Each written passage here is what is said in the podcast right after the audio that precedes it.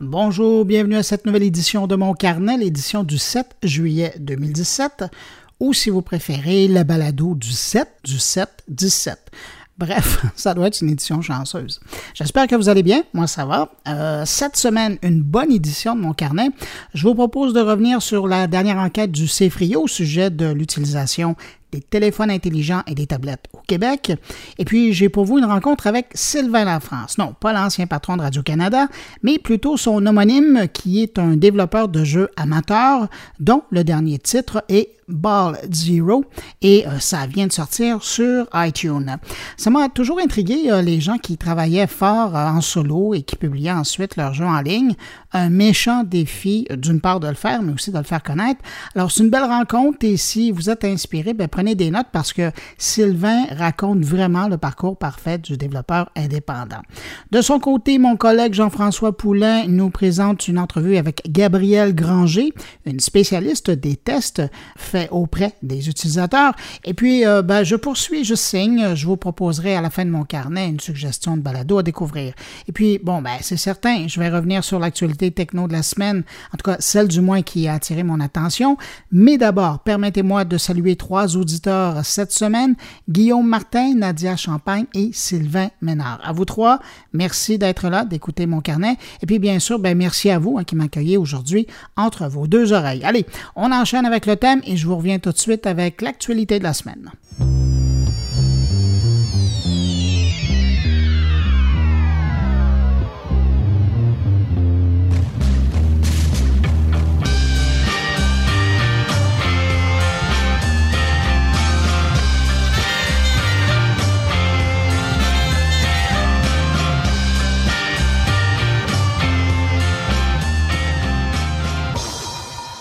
Je commence cette revue de la semaine avec un anniversaire, Pokémon Go, qui célèbre allègrement son premier anniversaire avec une grande opération pour raviver la flamme auprès de ses fans. Il faut dire que, contrairement à la croyance générale, ils ne sont pas tous disparus. Il y a encore pas mal de gens qui jouent encore au Pokémon Go. Selon les chiffres de l'éditeur, un an après, Pokémon Go rassemble toujours soixante-cinq millions de joueurs tous les mois sur la planète. Alors donc, pour raviver la flamme auprès de ces joueurs de la première vague, Pokémon Go jusqu'au vingt-quatre juillet va permettre plus facilement d'attraper un Pikachu muni de la fameuse casquette de Sacha. Si la casquette vous dit absolument rien, ben c'est que vous n'avez jamais regardé la série télé ou que vous n'avez pas encore lu les livres mettant en vedette le petit Pokémon jaune et son ami. Et euh, c'est bien beau, il euh, n'y a pas de problème avec ça, mais donc ça veut dire que cette promotion-là, c'est pas vraiment à vous qu'elle est destinée, mais pour les autres, bonne chasse!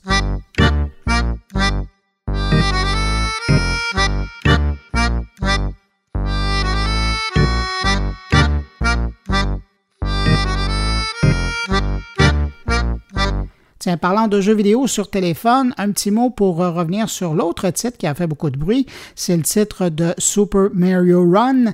Eh bien, on apprend que malgré ses cent cinquante millions de téléchargements, c'est seulement dix pour cent des joueurs qui ont déboursé des sous pour la version complète. Mais bon, c'est déjà quand même ça dans les coffres de Nintendo.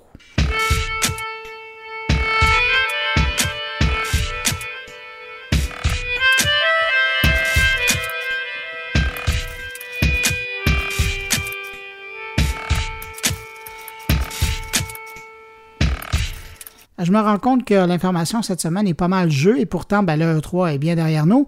Mais bon, quand même, une dernière info jeu. Euh, pour le plus grand plaisir des joueurs, les jeux de la P S quatre débarquent enfin dans l'offre PlayStation Now sur ordinateur. On parle d'une vingtaine de titres de la P S quatre qui arrivent comme ça. Et comme le catalogue des jeux disponibles est selon les régions du monde où on se trouve, ben, au Canada par exemple, cet ajout amène le catalogue à cinq cents titres disponibles pour les joueurs canadiens qui sont abonnés au service de PlayStation Now. Euh, je nomme cinq titres au passage dans ce nouvel arrivage: Killzone Shadowfall, God of War trois Remastered, Saints Row quatre Reloaded, Ultra Street Fighter quatre et F un deux mille quinze. Alors pour les intéressés, ben voilà les jeux qui sont disponibles à partir de votre ordinateur.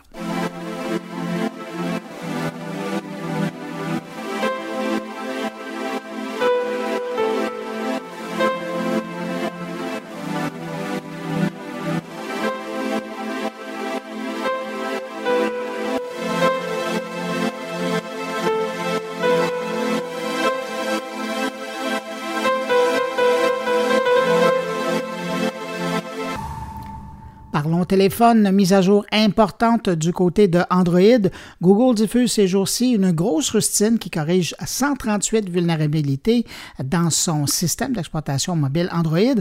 Sur les cent trente-huit, quatre-vingt-quatorze sont identifiés comme élevés et onze très critiques. Le reste, ben, c'est des failles modérées à corriger.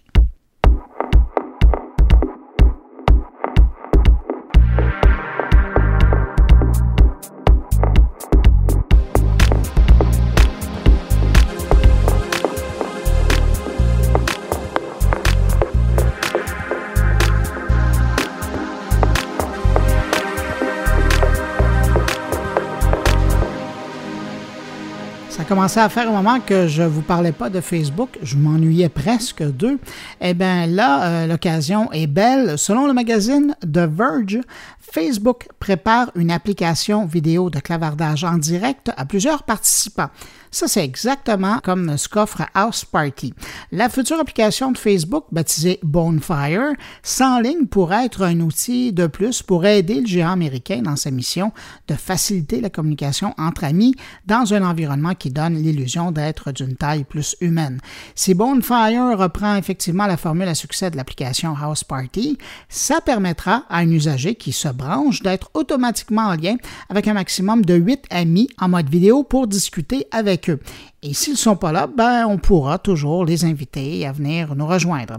Chose certaine, avec une application du genre, Facebook a de bonnes chances d'être dans les bonnes grâces des jeunes utilisateurs, évidemment tant que leurs parents ne tenteront pas de s'immiscer dans leur groupe de discussion.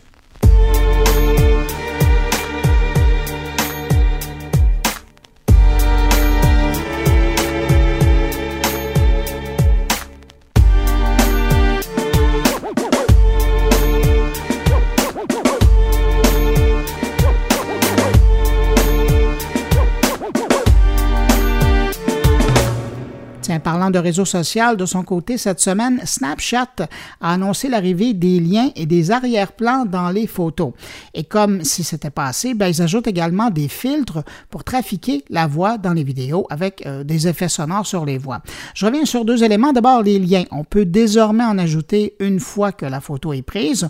On peut inscrire le lien ou faire un copier-coller à partir euh, du petit trombone qu'on voit sur l'écran. Et puis, pour ce qui est des filtres de la voix, on peut modifier maintenant la voix de la personne qui parle sur une vidéo en choisissant de la changer avec un effet, par exemple de petite voix de souris, une voix d'ours, une voix de robot et même une voix d'extraterrestre. Alors, si vous ne savez pas à quoi ça peut ressembler une voix d'extraterrestre, ben, allez essayer ça, vous le saurez. Hein, quand même, hein? On n'arrête pas la technologie.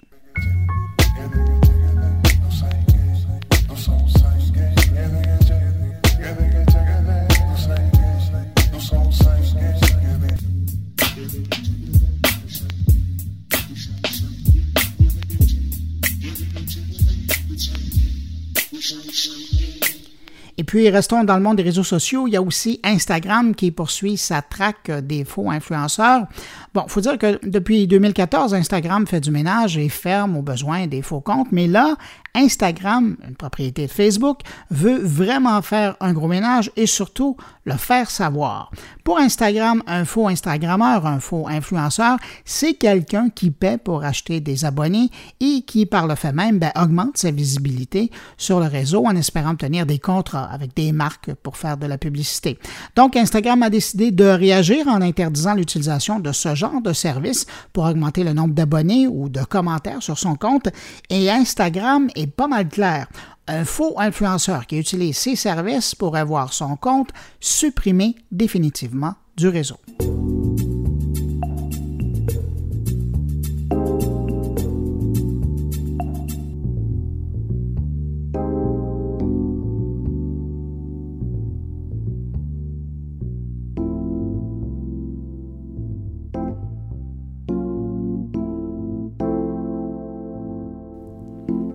Un mot pour euh, mes auditeurs français que je salue. Sachez que vous aussi, vous aurez droit à votre Google Home très bientôt. Google a confirmé cette semaine l'arrivée de l'appareil dans l'Hexagone pour le trois août prochain. Pour l'occasion, en plus d'intégrer Chromecast, qui permettra d'accéder à plus d'une centaine d'applications audio, on sait maintenant qu'elle pourra diffuser sur demande la programmation de plusieurs radios partenaires françaises, dont Radio France et toutes ses radios, Europe un et R T L. Parlant de bornes intelligentes, j'apprenais cette semaine aussi que le système Alexa comptait aujourd'hui plus de quinze mille applications audio compatibles avec son système.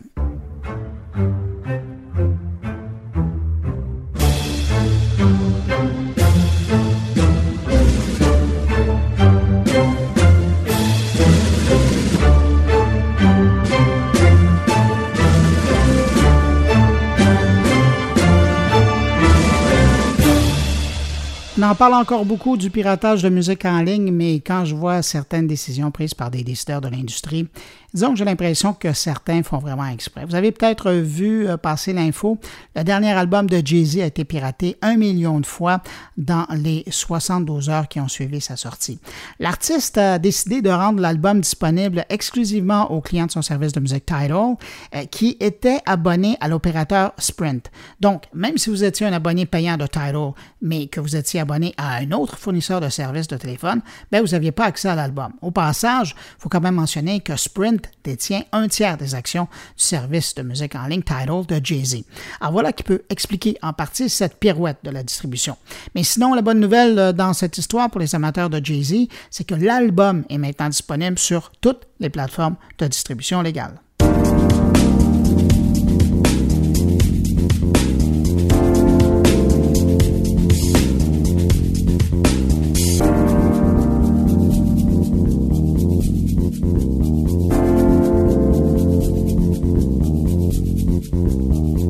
Vous avez peut-être vu l'information passer cette semaine. Aux États-Unis, Netflix est maintenant devenu plus populaire que la télévision par câble. On avait déjà vu dans le passé des études qui confirmaient que les gens passaient de plus en plus de temps sur Netflix, particulièrement les jeunes qui délaissent la télévision pour regarder des contenus sur YouTube et sur Netflix. Mais aujourd'hui, on découvre que Netflix coiffe la télé câblée aux États-Unis. En mars dernier, Netflix comptait cinquante et un millions d'abonnés et on comptait quarante-neuf millions d'abonnés au câble aux États-Unis.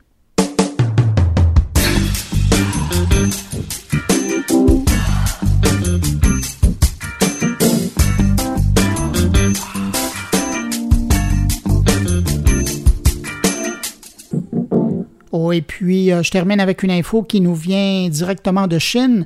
Le géant chinois du jeu vidéo Tencent Holding interdit dorénavant au jeune public de jouer plus d'une heure par jour à son jeu à succès Honor of Kings.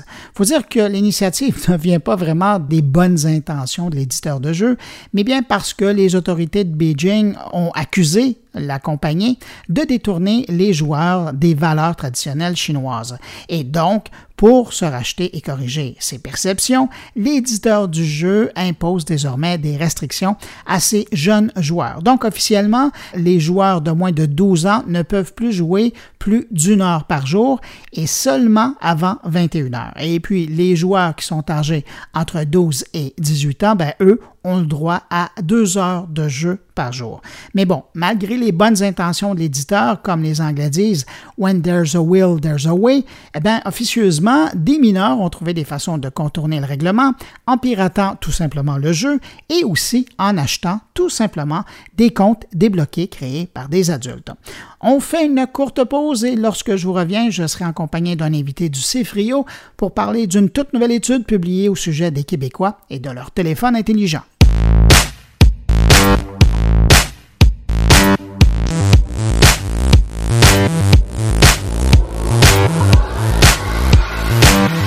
S'il y a une organisation que je suis depuis très longtemps et dont je trouve les données fort intéressantes pour mon travail, mais même comme citoyen, euh, c'est bien le travail et les études qui euh, sont publiées par le CEFRIO. Et je suis très content euh, aujourd'hui d'avoir euh, dans mon carnet euh, Guillaume Ducharme, qui est vice-président de communication du CEFRIO. Bonjour, M. Ducharme. Bonjour. Monsieur Ducharme, d'habitude, toujours moi qui fais ce boulot-là de dire qu'est-ce que c'est le CEFRIO. Pour une fois que j'ai quelqu'un de CEFRIO, je vais vous demander qu'est-ce que le CEFRIO avant de parler de votre dernier rapport. Bien, ça me fait plaisir. Euh, le CEFRIO, on est un organisme de recherche et d'innovation et on œuvre sur l'usage des technologies numériques. Alors, nos travaux de recherche, on analyse ce qu'on en fait, nous, au Québec, comme individus et comme organisation, comme entreprise. Et la question qui revient toujours quand on parle de CEFRIO, le financement vient d'où exactement? Le financement est mixte, mais vient en bonne partie du gouvernement du Québec. Notre principal partenaire financier est le ministère de l'Économie, de l'Innovation et de la Science. Et chacun de nos projets est financé par les partenaires qui euh, le, veulent le voir, les voir naître. Donc, ça regroupe souvent des partenaires privés, Euh, des partenaires gouvernementaux, bien sûr, mais des partenaires associatifs également. La chance que j'ai aujourd'hui, c'est que d'habitude, quand je parle des chiffres du CEFRIO, je les mentionne, je sors des faits. Vous ne me faites pas travailler beaucoup parce que vous faites déjà un bon travail de manchage. Bon, mais merci. Là, la chance que j'ai aujourd'hui, c'est de passer un petit peu à travers ce que vous avez retenu lors de la publication, c'était la semaine dernière, de la dernière étude qui porte sur l'utilisation des appareils mobiles au Québec. C'est bien ça? C'est exact. Alors là, je vais mentionner deux faits, puis après, on va rentrer dans les détails.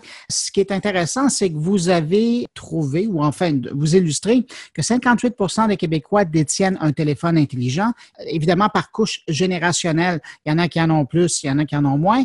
Et, et ça, ça a été ma grosse surprise, cinquante et un pour cent des Québécois ont une tablette. Ça, c'est un Québécois sur deux aujourd'hui. Oui, effectivement. Un Québécois sur deux a une tablette électronique en deux mille seize. On pensait que c'était pas mal atteint un plateau l'année dernière, mais non. Il y a eu une augmentation de cinq points de pourcentage par rapport à deux mille quinze. Donc, on atteint le un sur deux, le cinquante et un pour cent cette année. Bon, c'est intéressant. Les oui, foyers dans lesquels on trouve un enfant ou plus d'un enfant sont beaucoup plus propices ou euh, nettement plus nombreux à détenir une tablette numérique. Et c'est ça qui est intéressant. C'est vraiment la, l'application, l'utilisation de cet outil-là pour, euh, un, ben, j'allais dire, pour, dans un contexte de divertissement ou, ou un contexte de pédagogie, parce que justement, il y a des enfants à la maison. Oui, effectivement, la tablette, ben, vous, vous connaissez, vous connaissez les tablettes euh, très, très bien. C'est un outil qui est vraiment multifonction. Alors, on s'en sert, vous le dites, très bien pour se divertir, pour divertir aussi euh, nos enfants. Euh, quel parent indigne n'a jamais euh, passé une tablette avec une vidéo à un enfant ben, le temps de préparer le, les, les, les derniers préparatifs de souper, par exemple. On s'en sert pour des fins euh, pédagogiques aussi ou euh, également informatifs pour s'informer, mais aussi pour communiquer. Et on le fait de plus en plus pour communiquer avec les membres de notre famille en utilisant des vidéos, par exemple, avec les grands-parents très souvent. Donc, c'est vraiment un outil multifonction et multi-usager au sein de la même cellule familiale. Je reviens dans le monde du euh, téléphone intelligent. Je le mentionnais, cinquante-huit pour cent des Québécois détiennent un téléphone intelligent. Mais quand on regarde les plus jeunes dans la société, les plus jeunes adultes, là, on s'entend, oui. On parle de quatre-vingt-un pour cent. Exactement. quatre-vingt-un pour cent des dix-huit à trente-quatre ans ont un téléphone intelligent au Québec. Avez-vous l'impression qu'on a atteint le palier du haut, là, où il y a encore potentiellement de la croissance? Là-dessus, quatre-vingt-un pour cent, c'est beaucoup. C'est beaucoup. Ce ne serait pas surprenant qu'il y ait encore quelques petits points de pourcentage de croissance au fil des prochaines années. Par contre, si on regarde les deux dernières années, là, on était à soixante-dix-huit pour cent en deux mille quatorze et deux mille quinze. Donc, peut-être espérer une coupe de pourcentage de plus euh, pour les prochaines années, mais on a atteint déjà un niveau qui est très, très, très élevé. On sent que l'utilisation par les, les plus vieux euh, adultes au Québec, c'est pas là encore. Avez-vous l'impression qu'ils ont carrément mis ça de côté puis ils vont se garder euh, du côté de la tablette et c'est tout? Sachant les baby boomers vieillissent aussi, là? Oui, exactement. Les baby boomers vieillissent. Les non-utilisateurs d'Internet sont de plus en plus âgés. Les non-utilisateurs d'appareils mobiles, que ce soit téléphone et tablette, sont également plus âgés. Mais on voit effectivement une plus grande proportion des soixante-cinq ou soixante-quinze et plus qui ont une tablette par rapport aux mêmes usagers qui ont un téléphone intelligent. Si je résume, les plus jeunes sont plus susceptibles d'avoir un téléphone intelligent. Et la tablette, elle, va suivre un peu plus les, euh, les personnes plus âgées. Monsieur Ducharme, le Québec est plus iPhone ou plus Android? Le Québec est plus iPhone et plus iPad qu'Android, autant pour le téléphone intelligent que la tablette électronique. Et quand on regarde ça, si on part par la prémisse que le Québec est plus iPhone, est-ce qu'il y a plus d'hommes ou plus de femmes qui utilisent l'iPhone au Québec? Selon les données de notre enquête, le iPhone est plus populaire auprès de la femme. Et euh, les appareils Android sont plus populaires au, au, auprès des hommes. Sans avoir parcouru là, des données pour l'ensemble des cent quatre-vingt-dix plus pays au monde, Je voudrais qu'au Québec, on est une région où un peu on se distingue quant à la proportion là, de, d'usagers de iPhone par rapport à Android. Dans la plupart des pays au monde, les téléphones Android, toutes marques confondues, tous fabricants confondus, sont plus populaires que les téléphones Apple qui utilisent le système d'opération iOS. Au Québec, c'est pas le cas. Euh, les téléphones Apple qui utilisent iOS sont nettement plus populaires que euh, les téléphones qui roulent Android.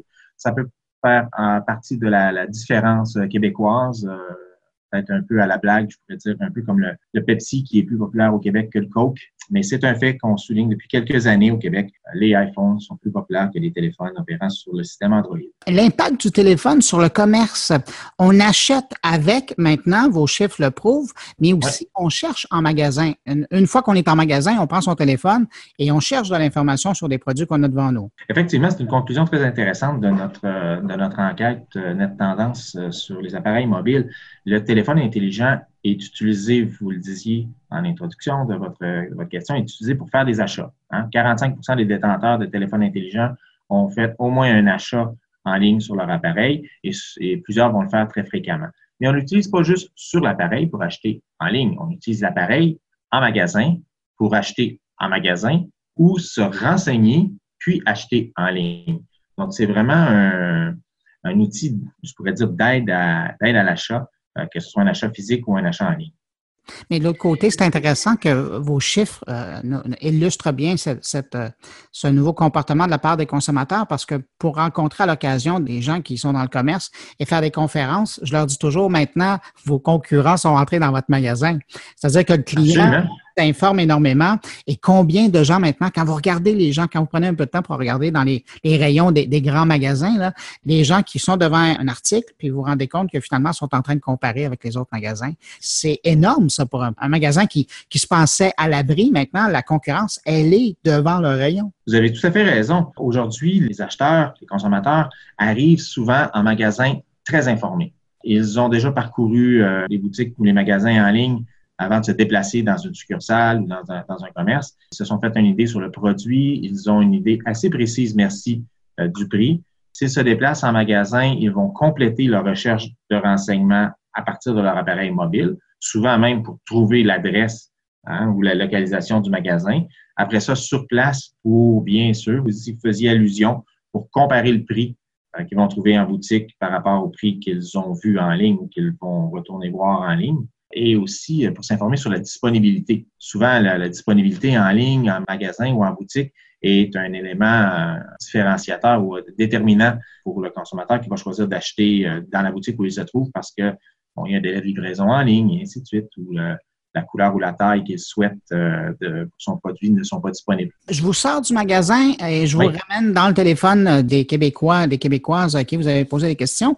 Quel type d'application on, on télécharge les Québécois? Bien, les Québécois téléchargent plusieurs types d'applications. Euh, en premier lieu, bien, vous ne serez pas surpris euh, d'apprendre que les applications gratuites sont nettement plus populaires que les applications payantes. Euh, il n'y a pas grande surprise là. Par contre, là où euh, on peut euh, se surprendre, c'est que le type d'application le plus populaire ou le plus téléchargé euh, au Québec sont les applications pour suivre la météo. On est un pays, une, une, une région avec quatre saisons. La météo, c'est presque... un sport national, ça ouvre euh, nos manchettes, nos bulletins d'information fréquemment. Alors, euh, c'est le type d'application qui est le plus populaire avant les jeux et les applications de divertissement. Surprenant. Voilà pour le type d'application. Si je vous demandais de l'utilisation du téléphone au niveau du divertissement, qu'est-ce qui marche le mieux selon vos chiffres? La vidéo ou la musique chez les Québécois à partir de leur téléphone ou de leur tablette? Oui, c'est ça, à partir de leur tablette ou euh, de leur téléphone. Bien, la musique euh, marche très bien. Euh, la radio également. Bien entendu, les applications ou les, les, les usages plus anciens, pourrait-on dire, là, donc de, de prendre des photos, de partager des photos, sont le premier type euh, d'usage de divertissement qu'on fait au Québec avec une tablette ou un téléphone intelligent. Euh, maintenant, si on regarde spécifiquement l'écoute de vidéos ou de, de, de web télé ou de séries par rapport euh, à, la, à la musique, mais bien entendu, l'écoute de vidéos est très populaire. Un détenteur d'appareil mobile sur deux va écouter des vidéos, des web télé, des séries avec son euh, téléphone intelligent. La même proportion pour les tablettes électroniques. Ce qui est nouveau cette année dans ce qu'on a mesuré, c'est l'écoute de télévision en direct avec les applications des câbleaux distributeurs tels que Bell, Vidéotron, euh, TELUS, euh, Chat, euh, Cogeco et autres, c'est de plus en plus populaire. quatorze pour cent des propriétaires détenteurs de tablettes électroniques ont écouté la télévision en direct sur les applications. neuf pour cent en fait, euh, précisément, des détenteurs de téléphones intelligents. Donc, c'est vraiment un, un nouvel usage euh, qui, nous ne serons pas surpris de voir croître au courant de la prochaine année. Effectivement, parce qu'une fois que les gens ont pris l'habitude de regarder euh, de la vidéo sur leur téléphone, de passer à la vidéo en direct, c'est comme la prochaine étape. Bien et sûr. Les réseaux sociaux les aident beaucoup là-dedans, avec les Facebook Live et compagnie. On conditionne les gens à regarder ce qui se passe en direct. M. Ducharme, si je vous posais la question de façon plus globale, qu'est-ce que vous retenez de cette édition-ci? Oui, il y a plusieurs choses à, à retenir. Euh, premièrement, euh, une croissance qui se continue pour les appareils mobiles au Québec. Euh, il nous reste encore quelques points de pourcentage euh, à, de croissance à espérer ou, euh, dans les prochaines années pour atteindre les niveaux qui sont légèrement plus élevés au Canada anglais, aux États-Unis, euh, dans certains pays d'Europe aussi. Donc, la croissance se continue. C'est un appareil qu'on utilise de plus en plus à toute sauce, euh, autant pour ce qui est de communiquer, d'échanger avec nos proches. Certains diront qu'on fait tout avec un téléphone intelligent, sauf téléphoner. C'est de plus en plus vrai. On va aller sur les réseaux sociaux, on va faire de la messagerie instantanée avec, avec notre famille, avec nos proches, avec nos enfants de plus en plus. On va se divertir, se renseigner sur la météo et on va, euh, on va s'en servir un peu comme un couteau suisse de l'information pour nos achats, euh, que ce soit des achats en ligne ou des achats en, en, en boutique. On se renseigne, on s'informe. Et euh, peut-être une nouvelle tendance pour les commerçants qui sont soit euh, déjà actifs en commerce électronique, qui pensent qu'ils sont à élaborer leur stratégie. La réalité virtuelle s'en vient. Euh, on a sondé l'intérêt des Québécois euh, quant à la réalité virtuelle et le quart des propriétaires de téléphones intelligents démontre l'intérêt envers la réalité virtuelle. Et la réalité virtuelle, c'est pas juste Pokémon Go. Hein, ça a été une grosse mode l'année dernière, là, mais c'est aussi euh, très utile en commerce électronique, pour pouvoir euh, s'imaginer ou se voir en réel, finalement, avec euh, un vêtement ou un, un habit qu'on souhaite acheter, par exemple, pour voir dans sa maison comment euh, figurerait, comment on pourrait placer un meuble, par exemple. Donc, c'est un nouvel usage euh, à tenir compte très rapidement pour, euh, pour les commerçants. Oui, on, on va suivre ça. M. Ducharme, évidemment, je ne peux pas vous avoir et, et ne pas être curieux. Là, on parlait de l'édition, le dernier Net Tendance que vous avez mis en ligne sur la mobilité au Québec en deux mille seize. Et d'ailleurs, la copie euh, est, est disponible sur votre site. Merci de les rendre disponibles. Mais j'allais vous poser la question, les prochaines études que vous allez publier, les prochaines Net Tendances, ça va porter sur quoi? Euh, généralement, notre enquête Net Tendance est publié une fois par mois. Donc, à chaque mois, on va publier un volet de l'enquête qui couvre sur une dizaine d'usages différents des technologies numériques au Québec. Donc, celui qu'on vient de publier était sur la, la téléphonie mobile. À la fin juillet, on va sortir un numéro euh, qui est toujours très attendu sur l'usage des médias sociaux et nouveauté cette année sur euh, l'usage de l'économie de partage. Donc, on parle euh, des, des Uber, des Airbnb de ce monde, Euh, également du financement participatif. Euh, dans le cours du mois de juillet également, on va publier un grand euh, portrait numérique de, euh, du secteur de l'économie sociale au Québec. C'est à notre connaissance une première. Bien sûr, l'enquête Net Tendance va se poursuivre en, au mois d'août euh, et en septembre également, avec euh, les, des informations sur le, le divertissement en ligne, par exemple, et l'empreinte numérique des Québécois. Et cet automne, je le crois en septembre, une enquête, une autre première, sur euh, l'utilisation d'objets connectés en santé. Bon, ben là, vous me faites rêver. Euh, écoutez, en, entre-temps, je vais quand même vous souhaiter de passer un bon été. Guillaume Ducharme, vice-président communication euh, au CEFRIO, merci infiniment pour l'entrevue et ce coup d'œil sur le nouveau Net Tendance que vous avez publié. Ben, c'est à moi qui vous remercie. Euh, merci de m'avoir euh, entendu. Au revoir.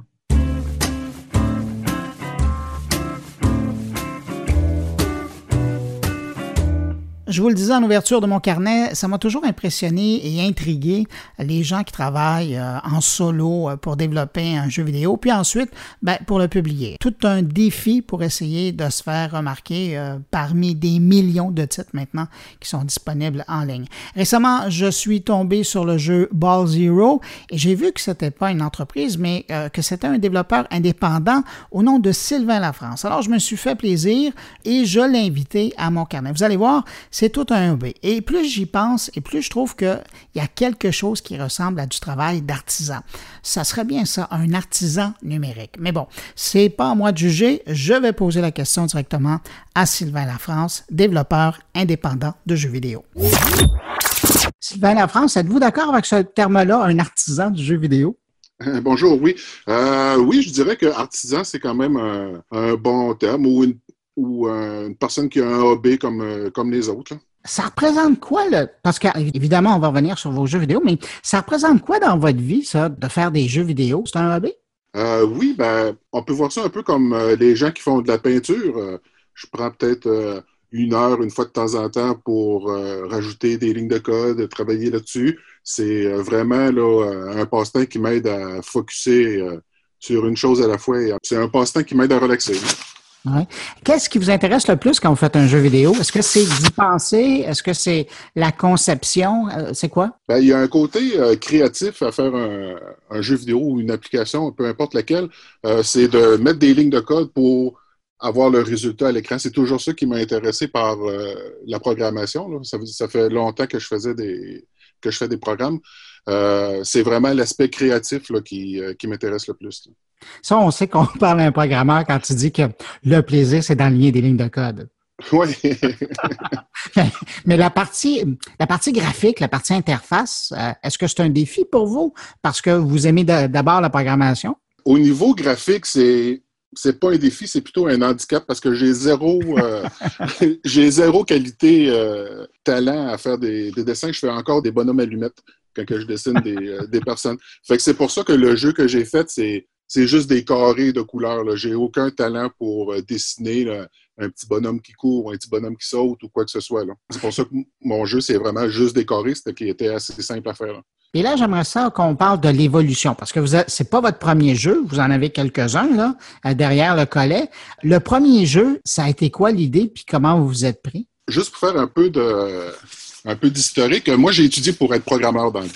Fait que c'était vraiment la programmation qui m'intéressait, puis jusque dans le milieu des années quatre-vingt-dix, j'étais programmeur. Euh, ensuite, j'ai un peu changé de quart d'heure, mais j'ai toujours aimé le fait de faire du code, puis même si ça servait à rien, j'aimais quand même faire du code. Ensuite, euh, j'ai arrêté de programmer un bon bout, puis je, je suis un petit peu d'iPhone. Là. Fait que tout ce que je voyais sur l'iPhone, je trouvais ça génial, avoir le monde dans sa main, toutes les informations qu'il y avait dedans, puis les applications, ça me tentait toujours, puis j'avais jamais pris le temps de m'arrêter pour me dire « Ah, c'est comme ça qu'on fait ça ».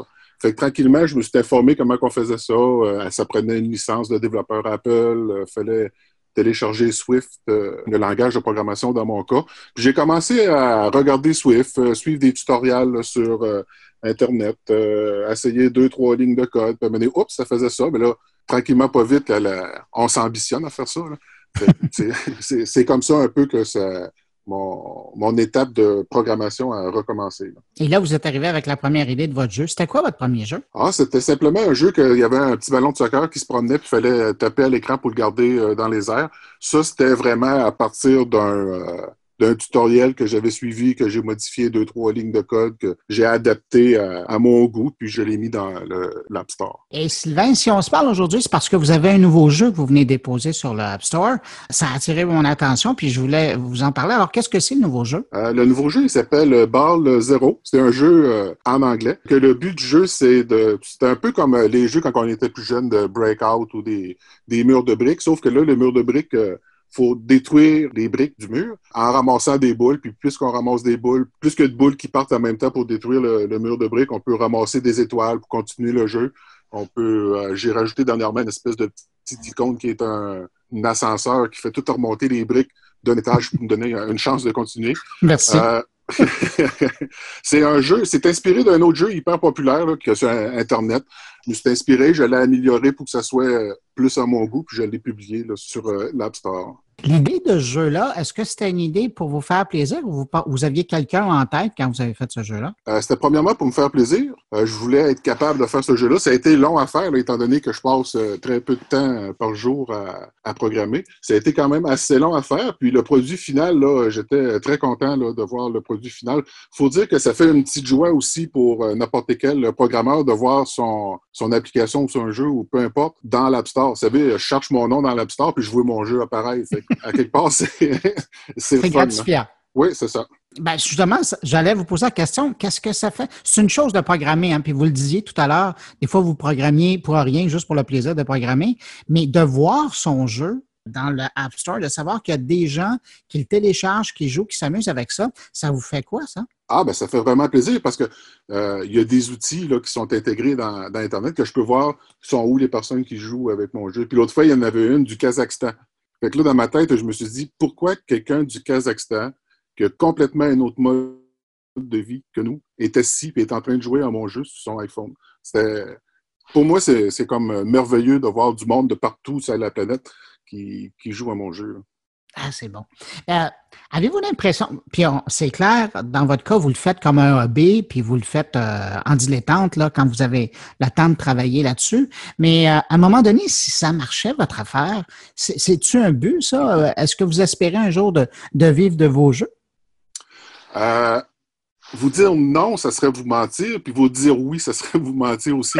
euh, il y a comme un phénomène qui se déclenche. Quand on a fait notre jeu, puis qu'on l'envoie dans l'App Store, puis qu'on a reçu notre accusé de réception d'Apple nous disant « OK, c'est beau, ton jeu il est ajouté », c'est à partir de ce moment-là qu'on se commence à faire des chiffres dans notre tête, puis dire « Ah oui, s'il y a tant de personnes qui le téléchargent à vingt-cinq pour cent de rétention, je vais avoir si je vais faire... » C'est là que ça part, mais il ne faut pas embarquer là-dedans. Sinon, on risque d'être déçu, parce que le plus dur, c'est vraiment pas de faire le jeu ou l'application, c'est la, la, la populariser après, la promouvoir après. C'est ça qui est vraiment dur. Parce que moi, je suis un, qu'est-ce qu'on appelle en langage de programmation, je suis un indie, là, je suis un, une personne euh, tout seul euh, qui fait ça comme passe-temps, comme loisir. Euh, j'ai pas euh, deux, trois, quatre millions de personnes qui me suivent, là. Euh, les compagnies qui ont deux, trois, quatre millions de personnes qui les suivent, ils font juste mettre un post soit dans Twitter ou dans Facebook, puis immédiatement, l'application est comme populaire. Puis au niveau d'Apple, euh, il y a certaines métriques qui regardent, puis si l'application a été téléchargée plus que, je ne sais pas moi, vingt mille fois dans la journée, oups, elle se ramasse dans le trending, dans le, le quand on fait la recherche dans l'App Store, elle se ramasse dans la liste d'applications que là, puis ça a comme un effet boule de neige, plus que le monde la voit. Mais c'est vraiment, moi j'ai huit cents personnes qui me suivent sur Twitter, là. Fait que même si je dis que mon application est bien belle, est bien ben le fun, s'il y a deux pour cent du monde qui voit le message, deux pour cent de huit cents, ça ne fait pas grand-chose. C'est vrai pour le Google Play et euh, le iTunes Store. Il y a des centaines de milliers d'excellents jeux, sauf que si on ne sait pas qu'ils sont là, on ne va pas les télécharger. C'est comme euh, quand je parlais tantôt de la peinture. Il y a un petit peu plus que deux virgule deux, deux virgule trois millions d'applications dans l'App Store. C'est comme si j'étais un peintre anonyme euh, du fin fond de sa région qui part puis qui s'en va dans une galerie d'exposition avec mon tableau. Puis il y a deux virgule cinq millions d'autres tableaux dans cette galerie-là. Pourquoi que ma peinture ressortirait plus que les autres? Il faut qu'il y ait, comment je pourrais dire ça, il faudrait que je mette des lumières puis des banderoles pour attirer l'œil. Puis c'est un peu ça la, la promotion de l'application. Qu'est-ce que j'ai pas les moyens de faire? Parce que les grosses compagnies, on s'entend, là, ils investissent des, euh, des centaines de milliers de dollars, sinon des millions dans la promotion. Oui, le produire, c'est une chose, mais après, il faut, faut le faire voir. Donc, vous, comment vous vous y prenez? J'ai essayé de la publicité. Vous savez, quand on va sur Facebook, Twitter, on se fait souvent un peu achaler pour euh, promouvoir nos, nos posts. J'ai essayé euh, Facebook, ça n'a pas été super euh, convaincant. Je n'ai pas vu de... Mais comme je vous disais, j'ai pas euh, des millions à mettre là-dedans, fait que j'essayais des petits budgets juste pour voir qu'est-ce que ça donnait, puis Facebook, ça donnait pas vraiment grand-chose. Euh, il y a eu Twitter qui était peut-être un peu plus euh, intéressant. Vous voyez dans les métriques, dans les statistiques de Twitter que la publicité avait comme euh, fonctionné, sauf que je voyais pas dans l'App Store euh, que mon, appli- mon jeu avait été downloadé ou téléchargé plus souvent. Euh, celle-là qui a marché le plus, c'est la publicité qu'Apple offre, Ads Search, ou Search Ads, je ne me souviens jamais, qui permet d'avoir son, son application, là, une petite publicité de son application quand le monde fait des recherches. Ça, c'est qu'est-ce qui a mieux fonctionné. Mais quand je dis mieux fonctionné, ne pensez pas que ça l'a téléchargé cinquante mille fois, mon application. On parle de, de dizaines, là. Puis dans ces dizaines-là, quand une, la moyenne environ, c'est que quand quelqu'un download euh, son application euh, de l'App Store, ils regardent, puis il y a à peu près juste vingt-cinq pour cent du monde, même pas, qui reste accroché à l'application. Les, les soixante-quinze autres pourcents, ils l'effacent automatiquement. Ils l'essayent, ah, c'est pas ce que je pensais, ils l'effacent.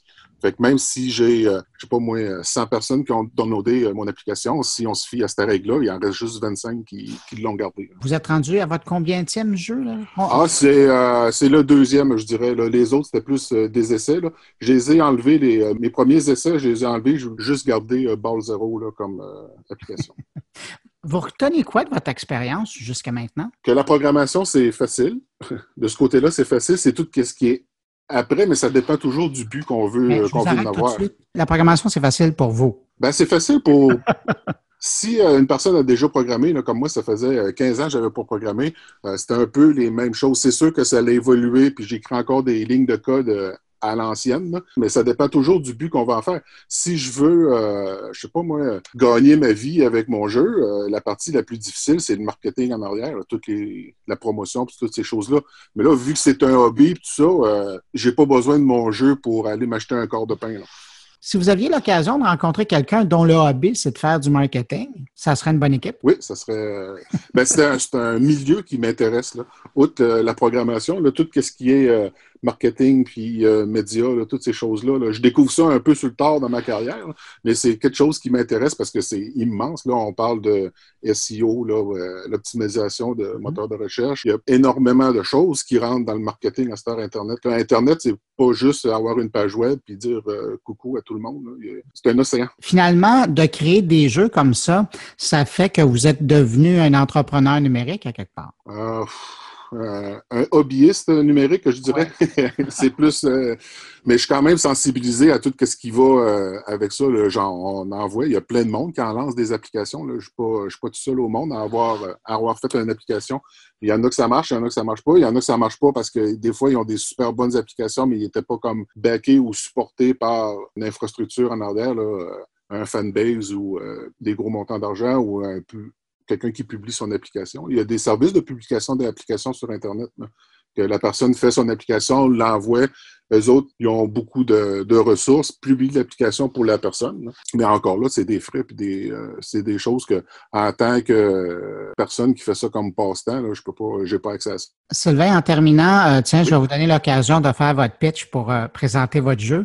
Il y a des gens qui nous écoutent qui le connaissent probablement pas. Si vous aviez à le présenter et à leur vendre, vous diriez quoi? Ah ben je leur dirais que c'était un beau petit jeu, euh, le fun, c'est quelque chose, c'est vraiment pas gros comme jeu, ça étouffera pas votre euh, votre iPhone, c'est divertissant, euh, j'en regarde mes statistiques, puis euh, les personnes qui jouent avec là euh, passent facilement une heure par jour à, à jouer euh, au jeu par session. Euh, c'est un excellent jeu pour passer le temps, que vous attendiez à l'épicerie pour euh, passer ou peu importe, dans le salon le soir. Euh, C'est vraiment euh, un petit jeu simple, puis on s'accroche rapidement au jeu, là. C'est quelque chose qu'on commence à jouer, puis ah, on continue, on, on continue. Puis, euh, pas besoin d'acheter. Oui, il y a de la publicité dans le jeu, mais la façon que le jeu est fait, vous ramassez des étoiles, puis vous êtes capable de continuer à jouer là, quasiment à l'infini. Ben écoutez, Sylvain Lafrance, qu'est-ce qu'on souhaite à un développeur de jeu indépendant? Ça dépend ce que le développeur veut.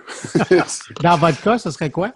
J'aimerais ça qu'un jour, que je sois à quelque part, peu importe où, puis que je regarde sur le téléphone de la personne à côté puis qu'elle soit en train de jouer à mon jeu. Ça serait vraiment flatteur. Bien, Sylvain Lafrance, je vous le souhaite. Je vous remercie infiniment d'avoir pris le temps de nous parler comme ça. Bien, c'est moi qui vous remercie. Au revoir. Au revoir.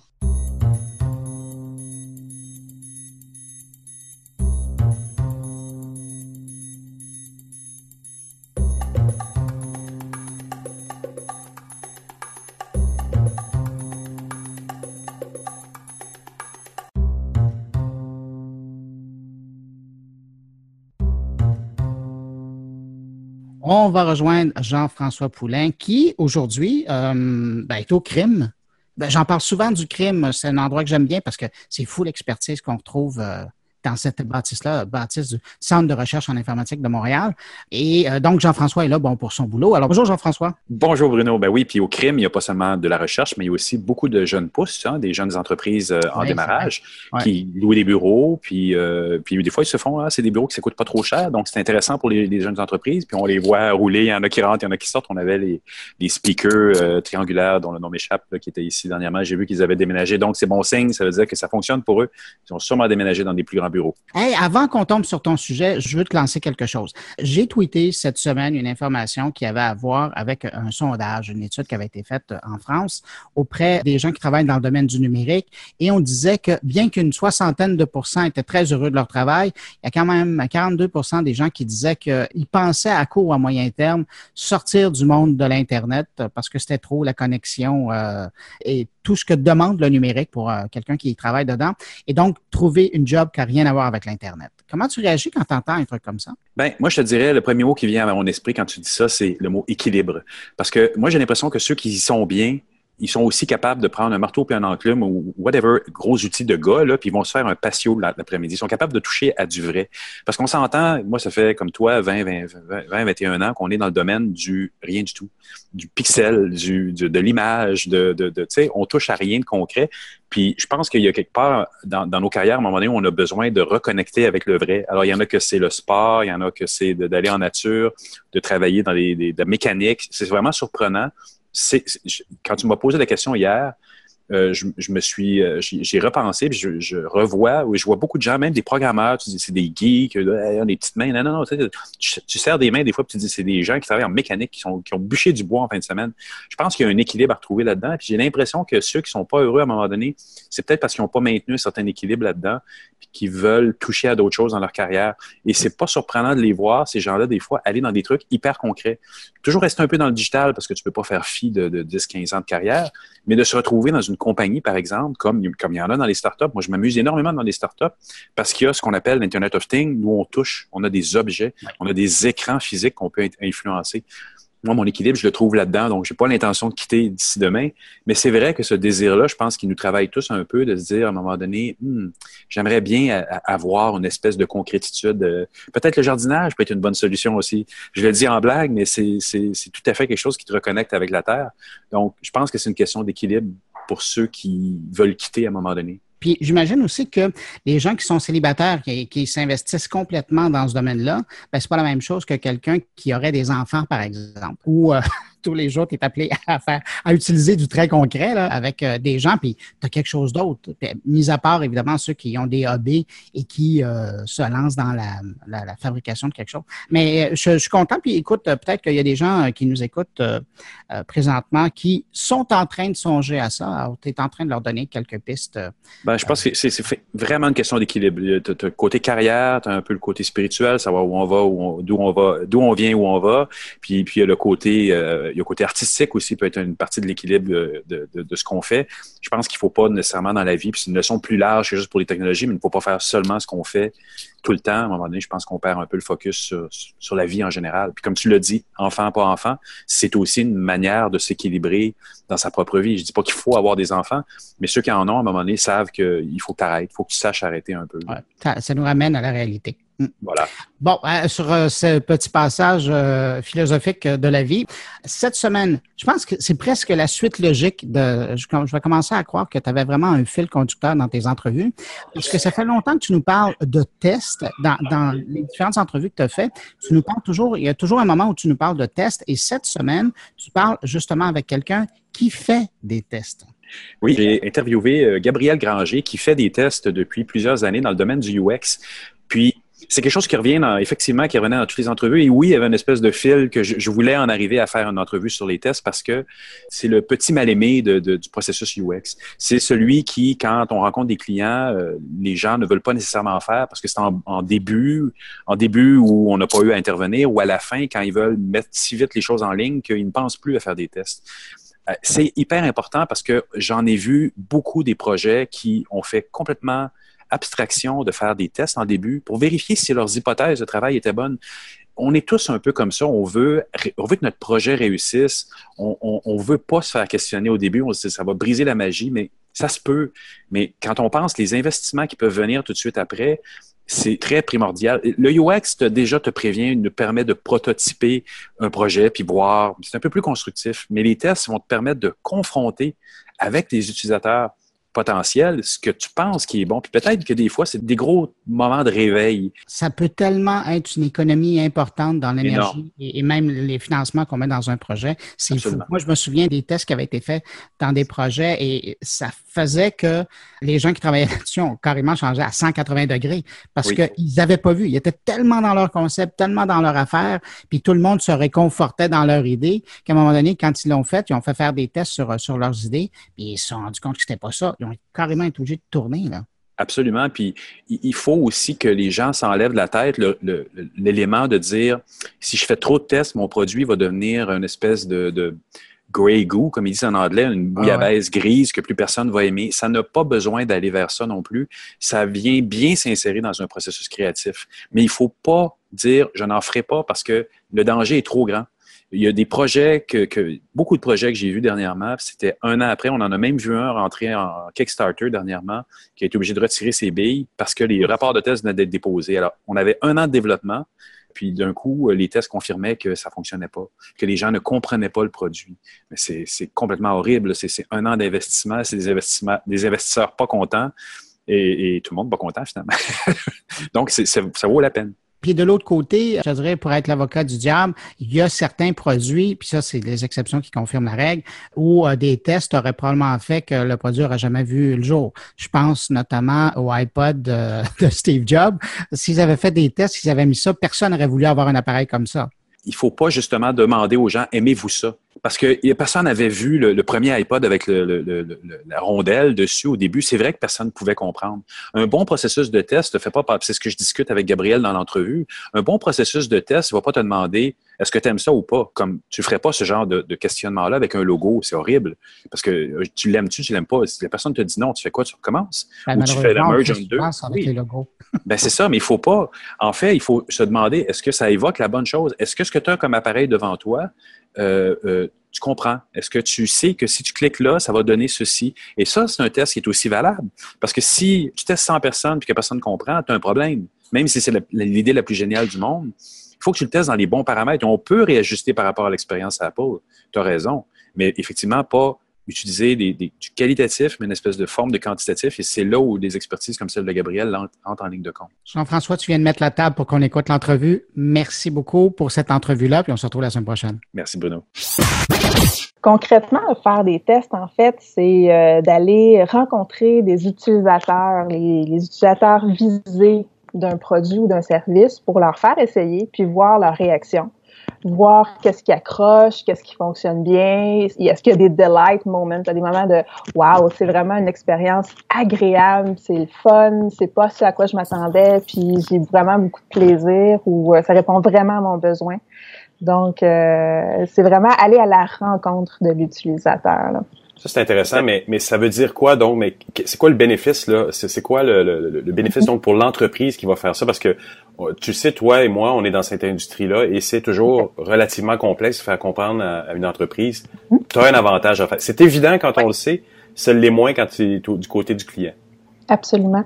Mais en fait, euh, je pense que les bénéfices, tu peux les voir euh, à deux niveaux. Euh, au niveau, on peut parler plus euh, de l'expérience globale. Euh, est-ce que euh, le produit, est-ce que le service, ça ajoute une valeur perçue à l'utilisateur? Est-ce que le, l'utilisateur voit une valeur perçue dans tout ça? Et puis, c'est aussi pour s'assurer la stratégie, là. Par exemple, des fois, euh, c'est pour pouvoir euh, valider certaines règles d'affaires. Je me rappelle, par exemple, avec euh, dans le cas d'un test d'utilisabilité qu'on avait fait, on avait un client en fait qui voulait, par exemple, là, euh, mettre de l'avant là, les prix les plus bas possibles là, de, de son service. Mais ça devait, euh, le client en fait devait acheter vraiment plusieurs choses pour pouvoir se, se prévaloir de ce prix-là. Et puis, euh, quand on avait fait les tests d'utilisabilité, en fait, euh, on s'était aperçu que les euh, utilisateurs avaient vraiment une réaction là.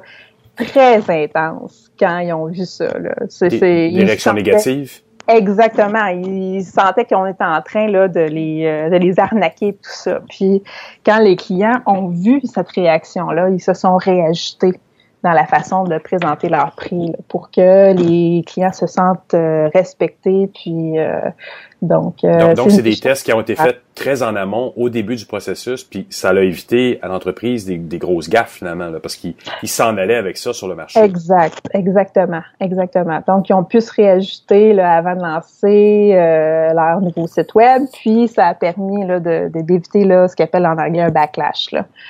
Puis, euh, mais concrètement, ça c'est du haut niveau, mais concrètement aussi, c'est tout simplement pour savoir est-ce que les interfaces sont faciles à utiliser, est-ce que les boutons sont, sont clairs, est-ce que les libellés sont bien compris, est-ce, clair, est-ce que les textes sont faciles à comprendre, est-ce que les interfaces sont faciles à comprendre, des choses très beaucoup plus euh, dans le concret, là. Donc, euh, est-ce que euh, c'est facile de trouver le formulaire, est-ce que c'est facile de euh, compléter la transaction, ce genre de choses là, qu'on peut faire en test. ce que tu décrivais tout à l'heure, ça a été fait très en amont, mais en même temps, ils avaient déjà le produit de fait, mais ça peut être encore plus en amont que ça, encore plus au début du processus. Je sais que tu as fait des choses qui étaient proches de processus anthropologique où tu dois identifier aussi, où tu dois euh, identifier le type de clientèle que, que tu veux aller chercher pour faire des tests. Oui, oui, on est déjà, euh, il y avait un client qui développait un produit, puis en fait, c'était très spécial, euh, il n'avait pas complètement identifié encore le public à qui il voulait s'adresser. C'est fou, ça. Et puis, oui, ça peut arriver.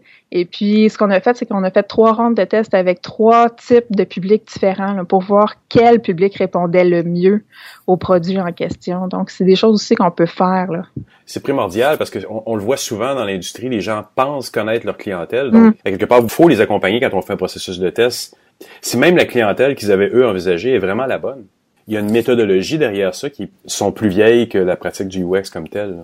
Oui, ça ressort en fait là de de, de l'ergonomie, des facteurs humains, des euh, c'est, ça, ça ça sort là de la fin des années soixante-dix, début des années quatre-vingt. J'ai vu aussi beaucoup de de mes clients ou de gens qui veulent faire des tests puis ouais. Euh, comment on fait pour être le plus objectif possible dans un processus de test? Je pense qu'il y a plusieurs éléments qu'il faut euh, qu'il faut considérer là. Dans le sens, euh, il faut poser les mêmes questions aux participants. Il faut que la modératrice ou le modérateur soit le plus, euh, ça se pose des questions les moins biaisées possibles. Il faut pas, par exemple, que le mot cherché dans l'écran soit dans la question, parce que là, on biaise complètement là, la question. Donc, ça, c'est un exemple là, de, de façon de pas biaiser là, le, le, l'approche.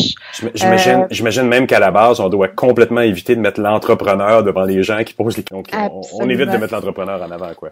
Absolument. Puis idéalement aussi, la personne qui a créé l'interface devrait pas être celle qui teste l'interface. Parce que les gens sont bien gentils dans la vie, puis ils ont pas envie de blesser les gens qui testent, là.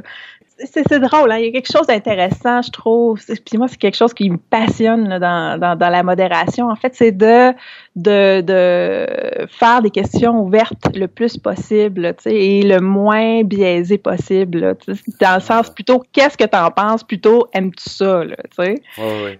Si tu demandes aimes-tu ça, c'est, c'est pas quelque chose qui va t'aider à faire grandir le produit ou euh, même le demander pour un logo, c'est horrible parce que Absolument. Ça veut dire c'est.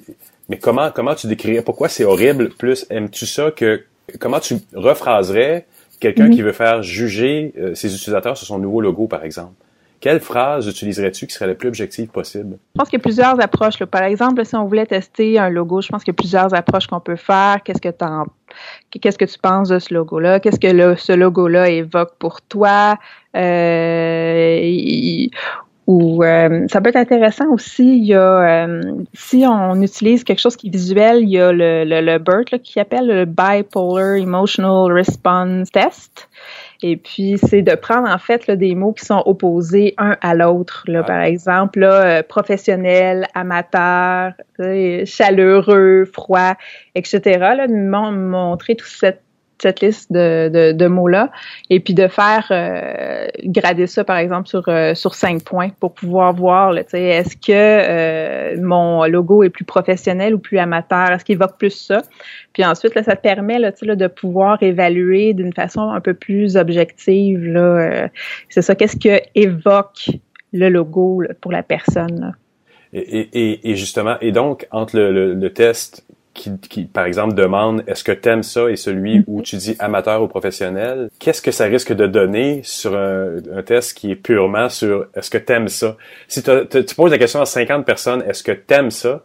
et, et où « amateur » ou « professionnel », qu'est-ce que ça risque de donner dans « Aimes-tu ça » Parce que, sérieusement, les gens, le problème là, avec les gens, c'est qu'ils n'aiment pas ça décevoir le client, il n'aime pas ça décevoir le modérateur, là. Donc il va dire nécessairement oui, dans le sens, si tu lui dis « aimes-tu ça », là, neuf chances sur dix va dire oui, là. Ça prend quelqu'un là, qui a tout un caractère pour te dire « non, j'aime pas ça », là. Euh... Même, fait que, c'est ça, le problème, c'est un des problèmes, les gens n'aiment pas ça décevoir, là. Fait que euh, c'est ça, faut faut utiliser des moyens détournés là, pour pouvoir évaluer là, la satisfaction là, des utilisateurs là, tu sais, là, par rapport à une expérience, par rapport à un logo, par rapport à...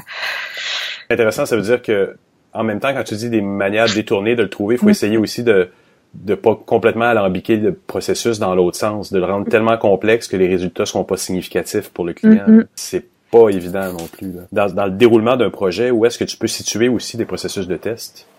Les processus de test là, peuvent se faire là, du jour un là, jusqu'à... Dans le sens, on peut tester, par exemple, un site web existant. Ça, on a déjà fait ça. Par exemple, on avait un client, il s'en allait en processus de refonte, tout ça, puis avant même de commencer son processus de refonte, il a voulu tester son site web actuel pour savoir qu'est-ce qui marche bien, qu'est-ce qui marche moins bien, pour pouvoir savoir qu'est-ce que je garde, puis qu'est-ce que je scrape, là, puis que je repars dès le, du début. Là. Fait que tu peux partir des tests de ce moment-là jusqu'au euh, à un prototype là, hyper fonctionnel. Là. Donc, euh, ça peut être vraiment là à toutes les étapes. Ça peut être aussi des prototypes papier. Par exemple, on fait de la conception, toi puis moi. On est en train de développer là, des concepts. On veut voir est-ce que ça va être compris. On peut juste montrer en fait des interfaces euh, papier à des utilisateurs pour voir, bon, est-ce que c'est comprenable ces interfaces-là? Est-ce que les boutons sont clairs? Est-ce que les textes sont clairs? Est-ce que les, le flow et logique là, pour euh, les utilisateurs. Donc, euh, c'est ça. Plus on les fait tôt, plus que ça vaut la peine parce que ça coûte pas cher, il euh, n'y a rien de développé, il n'y a rien de programmé, donc on peut faire des changements.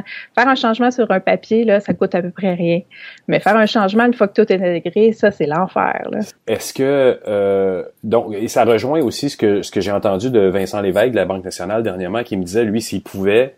Si, mm-hmm. si le, le, l'argent et le temps lui en étaient donnés, il installerait un processus de test en temps réel, littéralement, en bas des bureaux de la Banque nationale. Il y aurait un lab de test où il ferait tester des gens constamment tous les produits de la Banque nationale. Mm-hmm. Est-ce que c'est, est-ce que c'est là qu'on s'en va avec les, avec les tests? Je pense que c'est vers là qu'on s'en va, effectivement. Je trouve, je veux dire, entre le temps que moi, je suis sortie de la maîtrise, puis aujourd'hui, c'est hallucinant comment le processus de test a été de plus en plus intégré là, dans les pratiques des clients. Puis je pense que les gens... Euh, les clients voient l'impact que ça a là, de, de, de tester, donc ils l'intègrent de plus en plus dans leur pratique. Donc, je pense qu'effectivement, c'est là qu'on, c'est là qu'on s'en va. Donc, donc tu, tu dis, on est encore à un moment où on les fait on, on, euh, au début, milieu et fin. Je pense que oui. Puis, pour en revenir à ton point qu'il disait juste avant, en fait, je pense que ce qui va être compris de plus en plus, c'est que ça va être un avantage compétitif énorme de le faire. Parce que si mon compétiteur le fait et puis que son produit est vraiment plus agréable, plus efficace, répond mieux aux besoins là, là, des clients là, pour lesquels on se bat, mm. ben, il faut le faire. Là. Donc, euh... Qu'est-ce que, est-ce que ça peut pas nuire à l'innovation d'être dans un, dans un mode de test constant? Je pense qu'il peut y avoir effectivement un danger à surtester parce que tu peux, tu sais, paralysis analysis, là, dans le sens, là, tu la, paral- la paralysie parce que tu analyses trop. Là, là, oui. Faut pas non plus que ça t'empêche là, là, d'aller à la, de l'avant. Mais euh, je, je, je, je, dans l'état des choses actuelles, je pense que on est encore à l'étape là, où est-ce que euh, tester plus, ça serait pas, euh, ça serait pas mauvais. On n'est pas encore rendu à un abus de test, d'accord. On n'est pas rendu là encore. Ben justement, je vais te poser une dernière question. Euh, à quel moment là-dedans il faut faire appel à des professionnels du... Ben écoute, je pense sincèrement que plus tôt que tard, c'est toujours mieux. Et puis, euh, je pense qu'il y a des choses qu'on peut faire aussi. Euh, j'ai déjà accompagné des clients pour pouvoir les aider à ce qu'ils puissent tester eux-mêmes leur interface. Dans le sens, par exemple, je leur avais monté un plan de test et puis je les avais coachés. Euh, on avait fait un test de rodage et puis euh, j'avais la modératrice qui était à côté de moi, tu sais, puis euh, c'est ça, elle a fait elle-même sa modération, là, la cliente. Et puis après... Ben, c'est ça. J'ai donné là, des, des conseils là, pour euh, éviter que sa, sa modération soit biaisée. Puis, euh, c'est ça, là, pour... Euh, pour, éviter ouais. les, pour éviter les dérapages, donc. Exact. Faire venir le, la compagnie qui fait des tests comme Ergo mm-hmm. Web très tôt dans le processus peut ouais. être intéressant. Monter... Mm-hmm. Parce que c'est ce qui terrifie les gens aussi, c'est les prix qui disent « mais je, je ne ouais. produis rien en faisant des tests, exact. Ni en faisant du U X ». Sauf mm-hmm. que je pense que les gens commencent à voir l'argent sauvé au bout de la ligne. Exactement. C'est souvent... Exactement, exactement. Puis on peut être appelé, en fait, pour euh, les questions plus complexes, les plus... Euh, les, les, les, les, comment dire, les questions plus politiques, des fois, aussi. Là. Donc, euh, avoir quelqu'un de l'externe, là, d'avoir un point de vue externe, ça peut être bon là, quand il y a des, euh, des points plus politiques là, à, à régler. Dans le sens que, parfois, avec les clients, il y a euh, deux équipes qui s'affrontent. Là. Il y a, il y a des gens qui veulent ah, l'option A, puis il y a des gens qui veulent l'option B, et puis là, ça se bat autour de la table de conférence, et puis là, c'est ça, avoir quelqu'un d'externe pour pouvoir... Assurer une neutralité. Là. Exactement, neutralité. Ça, ça peut être aussi là, une chose là, très... Euh... Okay. Ouais, très bonne dans ce contexte-là. Là. OK, intéressant. Ben écoute, euh, ça m'a fait vraiment plaisir de discuter de ça avec toi. C'était vraiment un point qui qui revient souvent dans l'U X, qui est, qui est background de tout ce que tout le monde fait. Puis en même temps, peu d'U X font vraiment des tests comme tels, de, de, parce que c'est vraiment une spécialisation en soi. Mm-hmm. Ça a été vraiment, vraiment intéressant de te parler, Gabrielle. Merci beaucoup. Merci, ça a été un plaisir, Jean-François.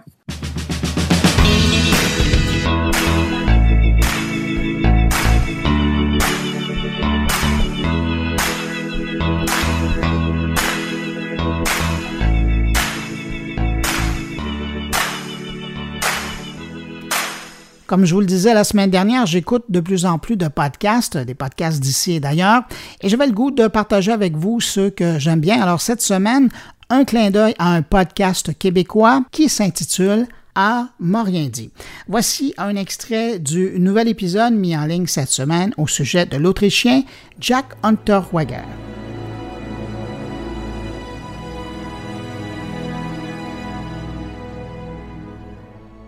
Vienne. Centre culturel et économique de l'Autriche. Le taux de criminalité y est le plus bas au monde, mais ça n'empêche pas la population d'être complètement terrorisée au début des années quatre-vingt-dix, alors que le premier tueur en série de l'histoire de l'Autriche hante les rues.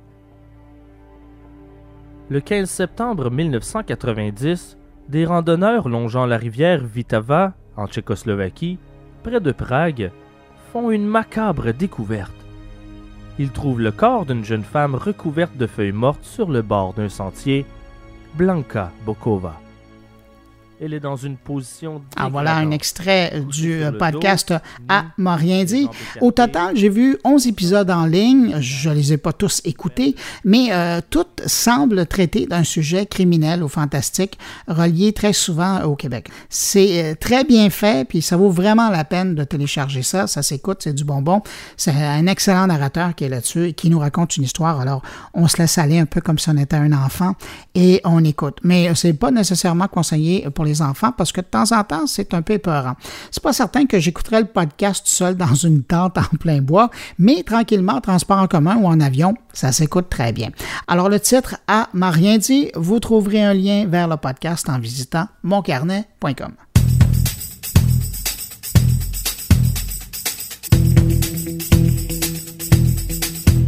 Ben voilà, c'est tout pour cette édition de Mon Carnet pour cette semaine. N'hésitez pas à passer le mot autour de vous. Hein. Si vous pensez que Mon Carnet peut intéresser de vos connaissances, dites-leur, je serai là la semaine prochaine. Si vous désirez me laisser un mot, vous pouvez le faire en passant par la page Facebook de Mon Carnet, par le biais de mon compte Twitter, sur ma page SoundCloud ou encore dans la version blog de mon carnet point com.